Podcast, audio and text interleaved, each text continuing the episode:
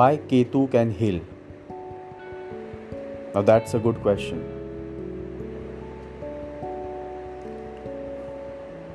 You should understand that the mind cannot heal, the self can. To realize the self, one has to move from mind to no mind state. Ketu becomes the bridge that helps you to move from the mind to the no mind state.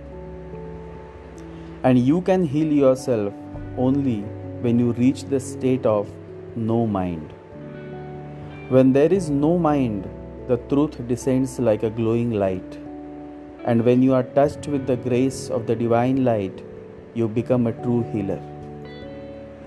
It all begins when you attain the state of no mind. Ketu is no mind.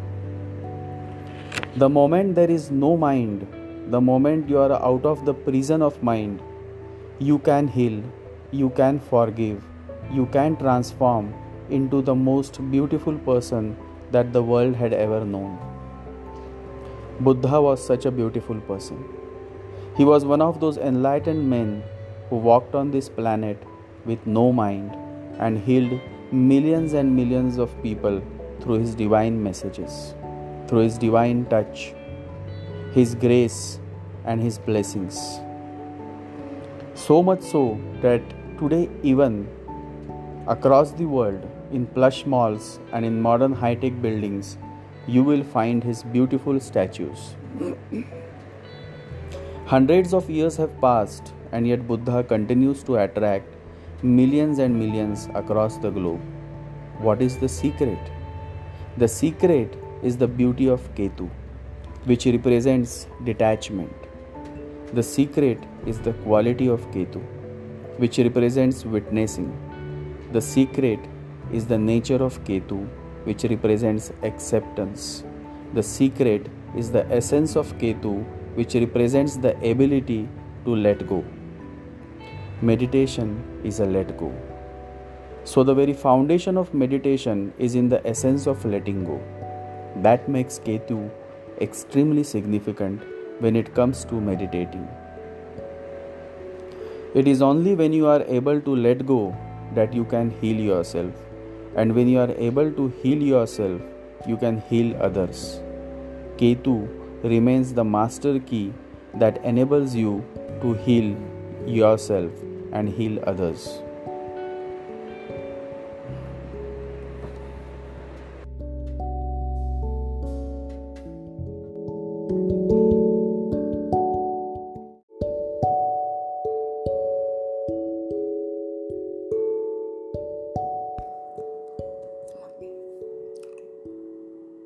Welcome to my podcast.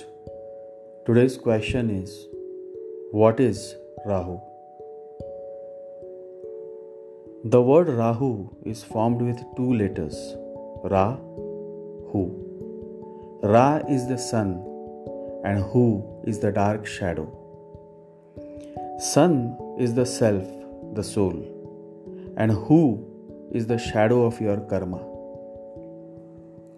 Rahu in your horoscope simply reflects the shadow of your karma.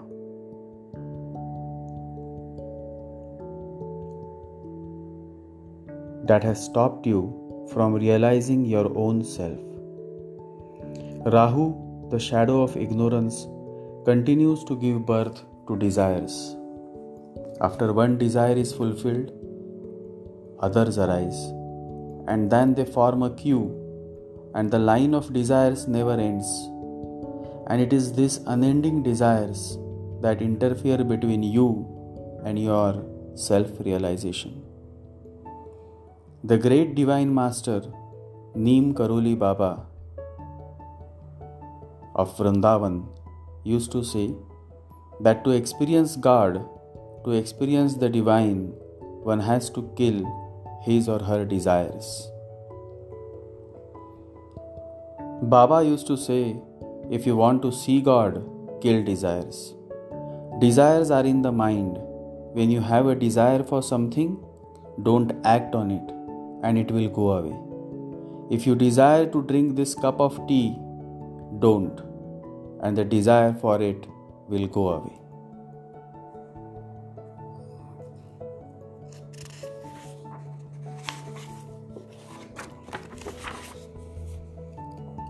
It is said that many Westerners used to come to seek the blessings of Neem Karoli Baba.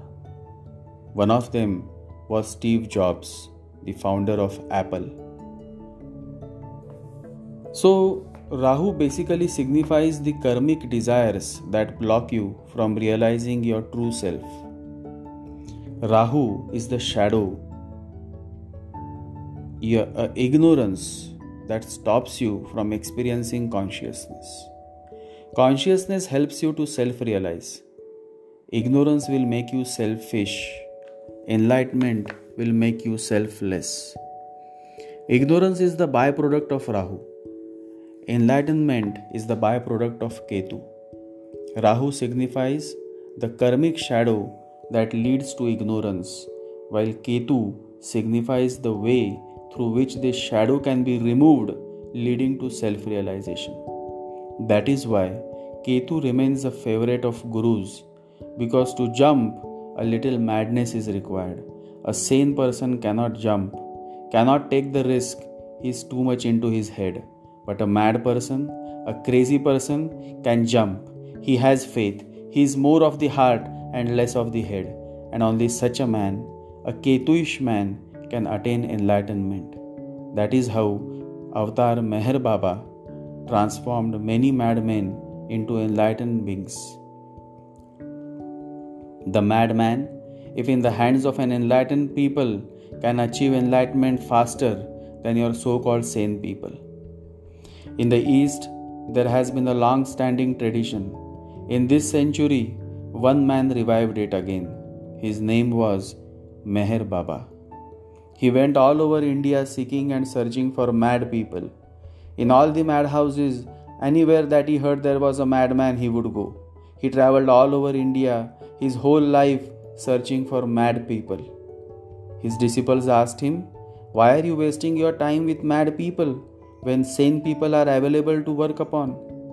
And they want your time. Meher Baba said, You don't understand. To bring a sane person out of his sanity is very difficult, but to bring out a madman is very easy because, in a way, he is already out but from the back door.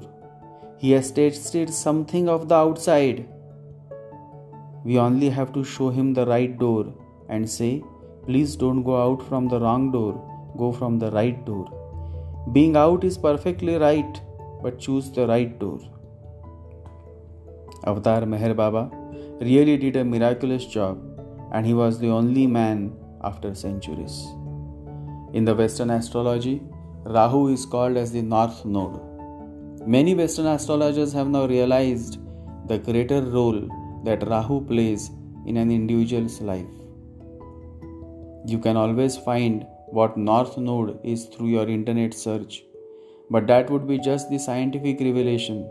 I want to give you the real thing and the real thing is that Rahu is nothing but a significator of your desires, your vasanas. The greater the desire, the more powerful is the Rahu. But Rahu doesn't stop here. He makes you obsessed with your desires, so much so that you start acting out in a manner to which the world identifies as self centeredness, or in simple language, selfishness.